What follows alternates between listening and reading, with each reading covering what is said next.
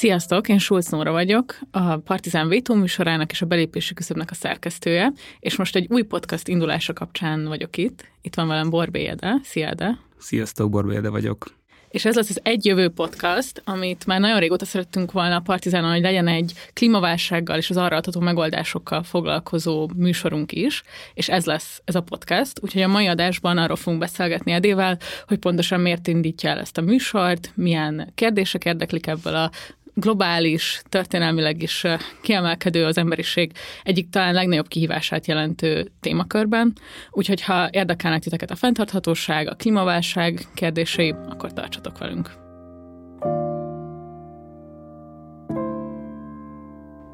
De akkor kérlek először mutatkozz be a hallgatóknak, és mesélj egy kicsit arról, hogy miért szeretnéd elindítani ezt a műsort. Köszönöm szépen, Nóra. Én is üdvözlök mindenkit, sziasztok. Én is nagyon örülök, hogy el tud indulni ez a, ez a podcast. Nekem energetikai és klíma, klíma hátterem van. Korábban az energiaszektorban szereztem tapasztalatokat, és jelenleg nemzetközi klíma projekteken dolgozom. És úgy éreztem mindig is nagyon sok embert foglalkoztat, nem csak a szakmámban, hanem a, a környezetemben is a klímaváltozásnak a kérdése. És annak ellenére sokat foglalkoztat, viszonylag kevesen látják az egész átát rendszerében, és még kevesebben tudják átfordítani valami olyan cselekvésé, ami akár őket megnyugtatja, akár a környezetüket megnyugtatja. Úgyhogy ezért örültem nagyon, amikor ennek a podcastnak a lehetősége felmerült, és ezért fogom csinálni teljes szívvel, mert azt gondolom, hogy az évad végére többen érezhetik úgy a hallgatók közül, hogy tisztában látnak ebben a kérdésben majd. És nem csak, hogy tisztában látnak, hanem talán azt is be fogják tudni jobban lőni, hogy kinek mi a teendője nem csak nekik, hanem akár a politikai vagy gazdasági döntéshozóknak, és szerintem ez a tisztánlátás és a cselekvésnek ez a pontos megfogalmazása egy olyan dolog, ami szerintem nagyon-nagyon sok friss levegőt tud beengedni ebbe a nagyon CO2-vel telített szobába, hogy ilyen szóképbe zavarodjak rögtön az elején. És mi lesz a fókusz ennek az első évadnak? Tehát, hogy mi az, ami szerinted, hogyha a klíma túlélésre készülünk, a klímaválsággal próbáljuk enyhíteni, túlélni, megoldani, akkor mi az, amiről elsőként beszélnünk kell? Hát igazából szerintem az egy fontos megalapítás, hogy nincs egy megoldás. Tehát ez egy nagyon komplex probléma halmaz, nagyon összetett jelenségről van szó, ezért nem arról van szó, hogy, hogy egy, van egy öt perces válasz az egészre. Itt a károsanyag kibocsátás forrásain fogunk keresztül menni adás adásra, tehát fogunk beszélgetni a villamosáramról, a hőről, a közlekedésről, beépített széndiokszidról, az ipari kibocsátásról, és az, hogy miként bonthatóak le a klímaváltozást övező mitoszok ezen iparágakban és ezen, ezen, ezen területeken. Szeretnék mindenki számára egy ilyen praktikusan megfogható és érthető irányt kijelölni. És körül fogjuk járni azt, hogy mit kell tenni azért, hogy a Kárpát-medence és Európa még kétszer százban is egy élhető hely legyen mindannyiunk számára. Azért akarjuk lebontani ezeket a mitoszokat, mert akkor a klímaválságnak a nagy elképzelt szörnye, az rögtön, rögtön megérthetővé válik, és megfelelő szakpolitikai tudásokkal és állami és ipari kapacitásoknak a felépítésével kezelhetővé is válik. Tehát ebben te biztos vagy, hogy a klímaválság még ott tartunk, hogy igenis kezelhető lenne, és 2100-ban is Magyarország egy megfelelő életszínvonalat tud biztosítani az itt élő embereknek. Abszolút. Szerintem ez nagyon fontos elmondani, hogy nem egy 0-1-es problémáról beszélünk. Nem az történik, hogy kezelünk valamit, és akkor másnap reggel arra ébredünk, hogy na, most már a klímaváltozás szörnye elment a kertünk vagy a szomszédunkból, hanem ez egy skála. Nagyon nem mindegy, hogy 1, 2, 3, 4 vagy 5 fokkal melegítjük a bolygót 1990-es szinthez képest, és talán kicsit depresszív kimondani, de mindenki, aki ezt hallgatja, egész életében folyamatosan szembesülni fog a klímaváltozásnak a problémáival. Tehát mi így születtünk, és valószínűleg így is fog meghalni. De ez azon túl, hogy egy nagyon-nagyon fajsúlyos és erős kijelentés, nem kell feltétlenül az legyen, mert ez, mint minden probléma, abszolút kezelhető. Jó, és akkor tudom, hogy szeretnél foglalkozni ezekkel az átfogó nagy területekkel is, de szerintem nagyon fontos az is, hogy folyamatosan figyeljük az aktualitásokat. És pont most ugye mind, megint volt egy klímakonferencia, most december elején, amikor felveszük ezt az adást, akkor ez éppen zajlik, és kicsit szeretném, hogyha beszélnél arról, hogy azon túl, hogy amiket a médiában olvashatunk, hogy Novák Katalin is privát géppel repül be Dubajba, vagy tényleg minden hely közül pont Dubajban zajlik a, a klímakonferencia, tehát hogy azt hiszem, hogy a, a főcímek a médiában eléggé cinikusak már ezekkel a konferenciákkal kapcsolatban. Mi az, amit szerinted, hogyha tényleg praktikusan állunk hozzá, hogyha a klímaválságnak a megoldásai felől nézzük ezt, ezt az eseményt, akkor mégiscsak fontos tudni, és mi az, ami az értéke lehet? Igen, szerintem nagyon jó, hogy behoztad az aktuális példát, és igyekszünk hogy minden adásba betenni valamilyen aktualitást.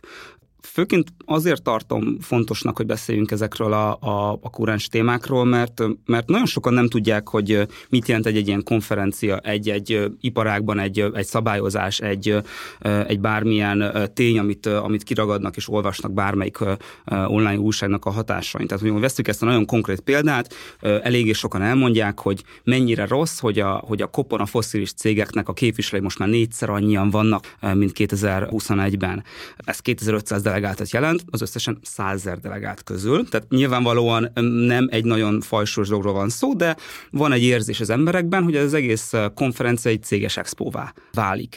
Nehéz eldönteni azt, hogy most akkor a vállalatok akarják teljes a greenwashingolni magukat ezzel, vagy azon országok, akiknek érdeke a szénhidrogéneknek a fokozott kitermelése, próbálják legitimálni a saját létezésüket úgy, hogy Egyiptomba, vagy most éppen Dubajba rendezik meg ezt eseményt. És amit szeretnénk ezen a podcastra elérni, és ezen aktualitásoknak a tárgyalásával is, az az, hogy kapunk egy komplexebb képet erről, erről a helyzetről, és mondjuk a COP kapcsán megbeszéljük azt, hogy Kiotóban 97-ben és Párizsban 2015-ben voltak olyan fontos dokumentumok, amik aláírásra kerültek, és amik igenis a COP-nak a, az eredményeiként mondhatók el, és persze vannak olyan évek, amikor abszolút nincs erről szó, és, és tényleg egy, egy, egy céges expo, egy nagy ilyen klímafesztivál az, amivé válik az egész esemény. Tehát igazából ez, amit szeretnénk kihangsúlyozni majd, és erre fogok figyelni minden vendégemmel együtt, hogy minden témának az előnyét, a hátrányát, a geopolitikai, társadalmi, gazdasági aspektusait meg tudjuk világítani, és hogy legyen egy egyértelmű iránytű azzal kapcsolatban, mire kell figyelni a nagy média zajban. Szerintem nagyon sok egyébként már az olyan típusú tartalom, ami valamilyen módon zöld kérdésekről beszél. Teljesen egyértelmű, hogy az egyre több embert érdekel, foglalkoztat. Szerintem mi az a generáció vagyunk, ami már alapvetően úgy nőtt föl, hogy a klímaválságot az iskolában tanult róla, ez a újra hasznosítása különböző hulladékoknak, stb. Ezek mind szerintem így a hétköznapjaink része. És ezért is kérdezem, hogy ebben a helyzetben, amikor már van egy alapvető figyelem a zöld kérdéseken, mi az, ami miatt te úgy érezted, hogy ezt el akarod inteni, ezt a podcastot, és kikhez szeretnél eljutni, milyen fókusszal fog ez készülni?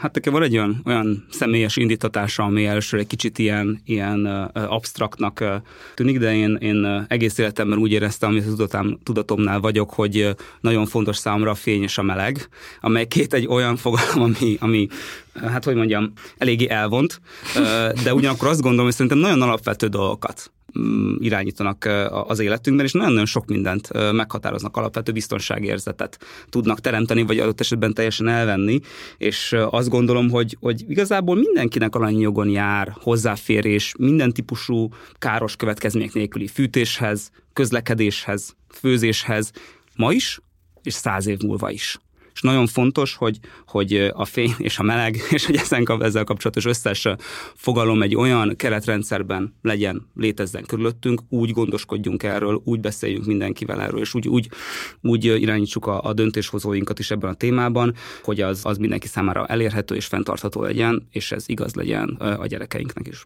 Igen, ez ez kicsit megmosolyogtat, hogy fényes a meleg, de hát itt ülünk tényleg december közepén, nagyon-nagyon más hangulatban lennénk, hogyha nem tudnánk fűteni ezt a szobát, nem tudnánk világítani. Szerintem ezek tényleg olyan alapvető szükségletek, amelyeket az, hogy biztosítani tudjuk, és bűntudat nélkül tudjuk biztosítani, illetve anélkül, hogy tényleg ártanánk a környezetünknek, az abszolút azt gondolom, hogy az egyik olyan akár közös minimuma is lehet egyébként ideológiai oldalakon átívelően a következő évtizedeknek. Tényleg ennél ideológia mentesebb, akár, hogy fényes meleg nem is tudnék mondani egyébként olyan, olyan értéket. Pontosan is, igazából ez is az Egyjövő podcastnak a célja, hogy könnyen érthető és egyszerű építőkockákra lebonthatóvá váljon ez a fényesen meleg fogalma, most bárhogy is fogalmazzunk meg, és a globális felmelegedés vagy a felmelegítés elleni harcot valahogyan le tudjuk apróbb építőkockákra bontani, és, és beszélgessünk arról, hogy hogyan lehet mindannyiunknak egy jövője. Minden olyan név is.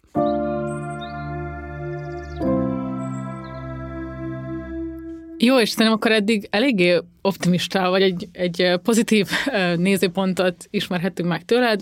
Szerintem ezzel azért nem mindenki van így. Nagyon erős kiábrándultságot, nagyon erős depressziót, ugye a klímaszorongás volt az egyik ilyen buzzword szerintem az elmúlt években, és hát be kell vallani, hogy én is alapvetően, hogyha geopolitikai dilemmákat nézek, hogyha az energia átmenetnek az elképesztő méreteit, erőforrás szükségleteit nézzük, akkor elég sokszor azt tudom gondolni, hogy hát ez nem egy, nem egy ilyen könnyen megoldható probléma, mint ahogy adott esetben most, ahogy tőled hallhattuk, csak hoztam pár olyan tényt, ami szerintem efelé mutat, vagy ami a szorongáson túl egy ilyen racionális alátámasztását is tudja adni annak, hogy miért tűnik hát szinte befogadhatatlan kihívásnak a klímaválság.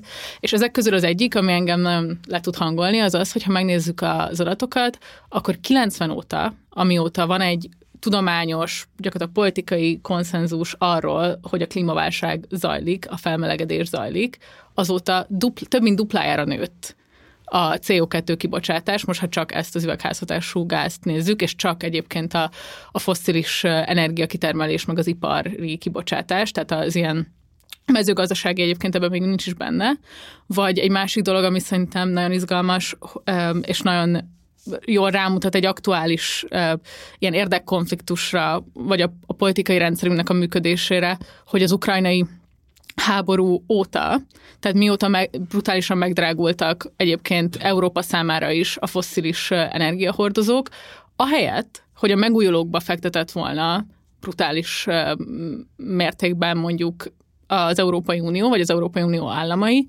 ehelyett azokba a egyébként a fosszilis ipart segítő dolgokba csatornázták a pénzt, mint a különböző energiaársapkák, vagy közlekedési támogatások, stb. stb. Tehát, hogy ahelyett, hogy mondjuk leszigeteltünk volna több százezer otthont, és ezzel csökkentettük volna az energiaszükségletünket, ehelyett az energiaszükségletünk szinten maradt, vagy akár növekedett is, és ezt megtámogatták az államok, hogy mégse legyen belőle politikai krízis, vagy kisebb legyen. És talán a harmadik, ami szerintem nagyon izgalmas, az az, hogy milyen infrastruktúrális szükségletei vannak az energia átmenetnek. Tehát, hogyha azt nézzük, hogy hogyan, hogy, hogy egyáltalán készen állunk le e a legalacsonyabban csüngő gyümölcsre, ami az energia átmenetnek az áramosítási része, akkor azt látjuk, hogy gyakorlatilag a teljes európai energiahálózatot felújítani, rendbe rakni, bővíteni kellene, és közel sincsen az a pénzmennyiség mögé rakva, ami ezt egyáltalán, ezt tényleg a legalapabb dolgot rendbe tenni az energiaátmenetben. Szóval ezeket csak azért mondom, nyilván tök, három tök különböző példa, szerintem egy része a politikai rendszerről szól, egy része geopolitika, egy része technológiai kérdés, hogy mondjam, nehezen látom azt, hogy ebből, ebből net zero lesz 2040, 50, 60-ra akár. Igen, ez egy, ez egy teljesen jogos kérdés, például akár a, a, az otthonoknak a energiahatékonysági korszerűsítésre, erről fogunk is majd beszélgetni az energiahatékonysági adásokban később, hogyha, és hogyha valaki tényleg ezeket a tényeket nézi, akkor, akkor úgy érezheti, hogy hát itt eléggé, eléggé nagy problémával állunk szemben, és szerintem ebben nem is téved, tehát hogy azt, azt le kell szögeznünk, hogy az emberiség eddig legnagyobb kihívásával állunk szemben. Pont. Tehát ez, ez, ez így van, ez, ez egészen biztos. A világtörténelemben még soha nem volt ekkora mindenkit érintő jelenség, amit ekkora közös összefogással kellett volna megoldani, és globálisan. Nem kérdés, hogy tök nagy a baj. Ez, ez, ez abszolút egyértelmű. És mivel nagy a baj, ezért ennek a megoldására elegendő idő és, és közös akarat kell. És ezt nagyon-nagyon nehéz megteremteni. Tehát én ebből a szempontból lennék egy, egy kicsit talán optimistább a jelen szituációval szemben, hogy ez nem egy olyan probléma, amiket meg szoktunk oldani. De vegyünk mondjuk két kisebb problémát, amit szerintem egészen jól oldottunk meg, és ehhez valamennyire hasonlatos volt. Nem volt ekkor, de valamennyire hasonlatos volt. Nekem, ami ilyenkor mindig eszembe jut, az a, a COVID meg a, meg a CFC gázoknak a, a kérdésköre. Nem vagyok virológus, tehát lehet, hogy most majd a, kommentelők szétszednek, hogyha lesz, lesz közt egy virológus, de, de, de ám legyen, majd beszélgetünk róla. A spanyol náthához képest azt gondolom, hogy akár mondjuk a, a COVID-ról folyó információcsere, az oltásnak a kifejlesztése és az oltási programok, valamint a megelőzésnek a, a, a módszere is talán, talán jobbak voltak. Sikerült a bolygó felét leállítanunk egy olyan egy-másfél év alatt, és elérni mindenkinél, hogy, hogy otthon maradjon. Kifejleszteni egy vakcinát, beoltani sok embert, és valahogy ebből a krízisből most úgy látszik, hogy, hogy szépen lassan kijönni. Tehát szerintem azért ez ad valamennyi optimizmusra okot. A másik az a, a CFC gázok, amit szoktak ilyenkor mondani, ezek azok a gázok voltak, amik a 70-es, 80-as, 90-es évben vékonyították az ózon réteget. Nagyon-nagyon nagy probléma volt egy ózonjuk, ami vándorolt kontinensek között. Ha jól tudom, akkor a hűtőszekrényekben és egyéb ilyen nagyobb elektronikai eszközökben használtak ilyen típusú gázokat, amik, amik szennyezték a az ózonréteget és elvékonyították, és mindenkinek érdekében állt, hogy, hogy ezek leálljanak, és közös összefogással ezt sikerült is, is megcsinálni. Tehát én azt gondolom, hogy vannak előttünk jó példák, ami miatt érdemes optimistának lenni. És én végtelenül hiszek abban, hogy klímaváltozás, mint minden probléma, szétszálazható, lebontható kisebb problémákra, és azt kell, hogy mondjam, hogy már most vannak eredményeink, és igenis van okunk az optimizmusra. És nem csak azért, mert mint emberiség képesek voltunk hasonlóan kisebb problémákat, globális problémákat megoldani, mint előbb mondtam, hanem azért is, mert azt gondolom, hogy technológiában és tudásban is minden rendelkezésünkre áll. Tehát nincs, nincs nagy novum igazából. Megújuló energiákat kell telepíteni, széles napenergiát, energiahatékonyságot kell csinálni orba szájba, és helyi termelés és helyi fogyasztást kell propagálni ott, ahol az nem teljes mértékben versenyképtelen. És hogyha ezeket, ezeket csináljuk, akkor minél előbb és minél nagyobb mennyiségben, akkor ez a, ez a netto nulla, ez, ez elérhető továbbra is. Én mégis azt érzem, hogyha azt nézzük, hogy ez egy podcast lesz, és egy egymás utáni adások sorozata, ahol a különböző aspektusait megvizsgálod a, a klímaválságnak, bennem az fölmerül, hogy nem történhet meg az, hogy a hallgatók alapvetően, ahogyan egyre több és több részletét ismerik meg ennek a témának, inkább pont, hogy távolság ö, kerül közéjük, és a, abban való hit közé, hogy ez megoldható.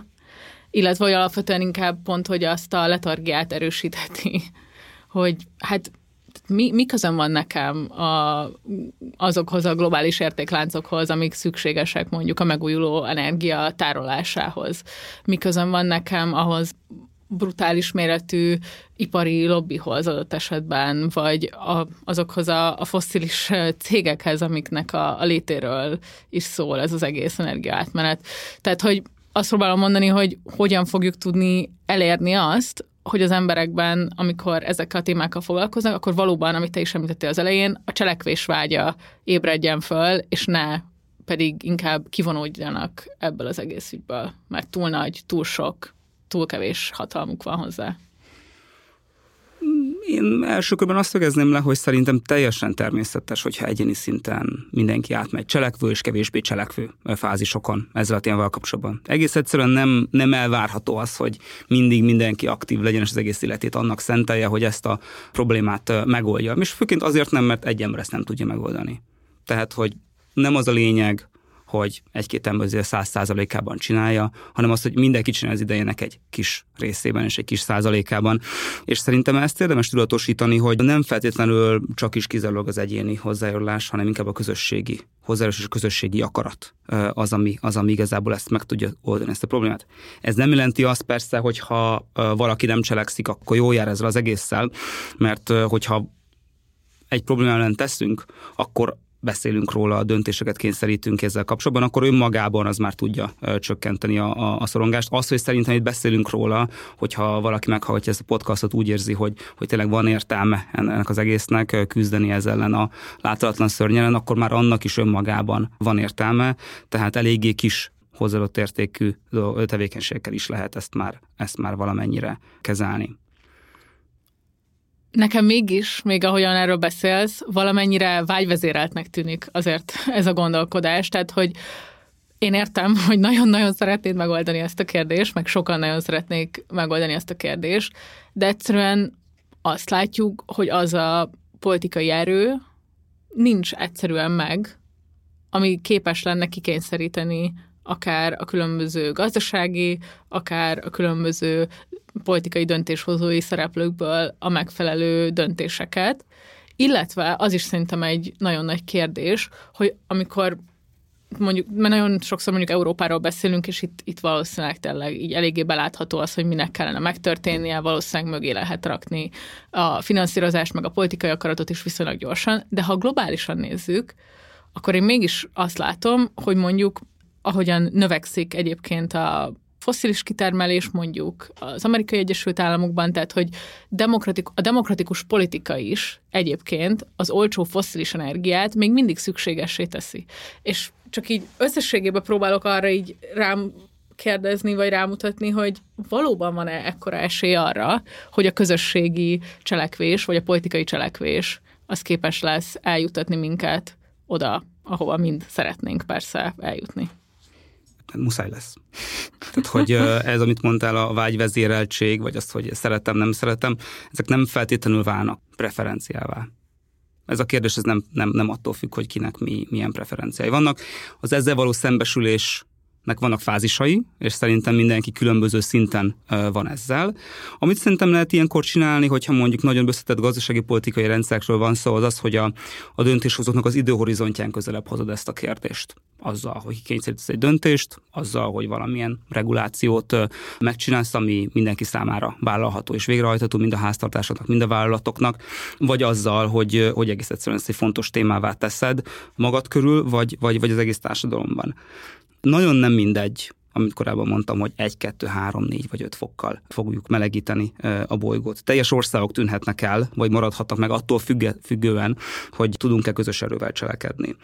És mint mondtam korábban, ez nem egy olyan dolog, hogy egyszer bekövetkezik, és akkor másnap arra ébredünk, hogy hú, túl vagyunk rajta, rossz volt, de most akkor, most akkor élünk tovább. Itt konkrétan arról van szó, hogy az egész alföld el fog sivatagosodni, vagy csak egy része eltűnik-e Banglades teljesen a víz alatt, vagy valamennyi része megmarad. Nagyon nem mindegy, hogy melyik része vagyunk a skálának, és igazából a preferenciák meg az, hogy ki mit szeretne, az, az um, nem feltétlenül lesz összhangban azzal, hogy mi fog történni. Tehát, hogy előbb-utóbb a valóság az egy nagyon-nagyon gyors vonatként fog megérkezni mindenkinek az életébe, és minél előbb tudunk cselekedni, az annál, annál, annál jobb lesz, és annál inkább fogunk tudni minél több életteret megőrizni saját magunknak és, és, a, és a gyerekeinknek. Ugye, mert már nagyon-nagyon rég nem az unokáinknak a, a, az életéről van szó, hanem a saját életünkről.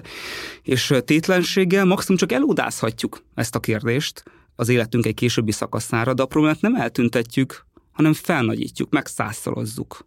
És ezért érdemes minél gyorsabban felismerni ezt, mert a bolygó túl fog élni.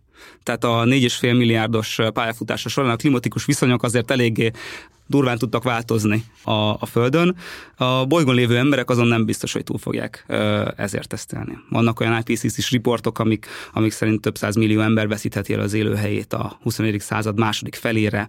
Gondoljunk csak bele, hogyha a 2015-ös migrációs válság ekkora problémát okozott, ami talán 5 millió embernek a migrációját vonta maga után, akkor, akkor pár millió ember, vagy pár tízmillió ember mekkora felfordulást tud hozni.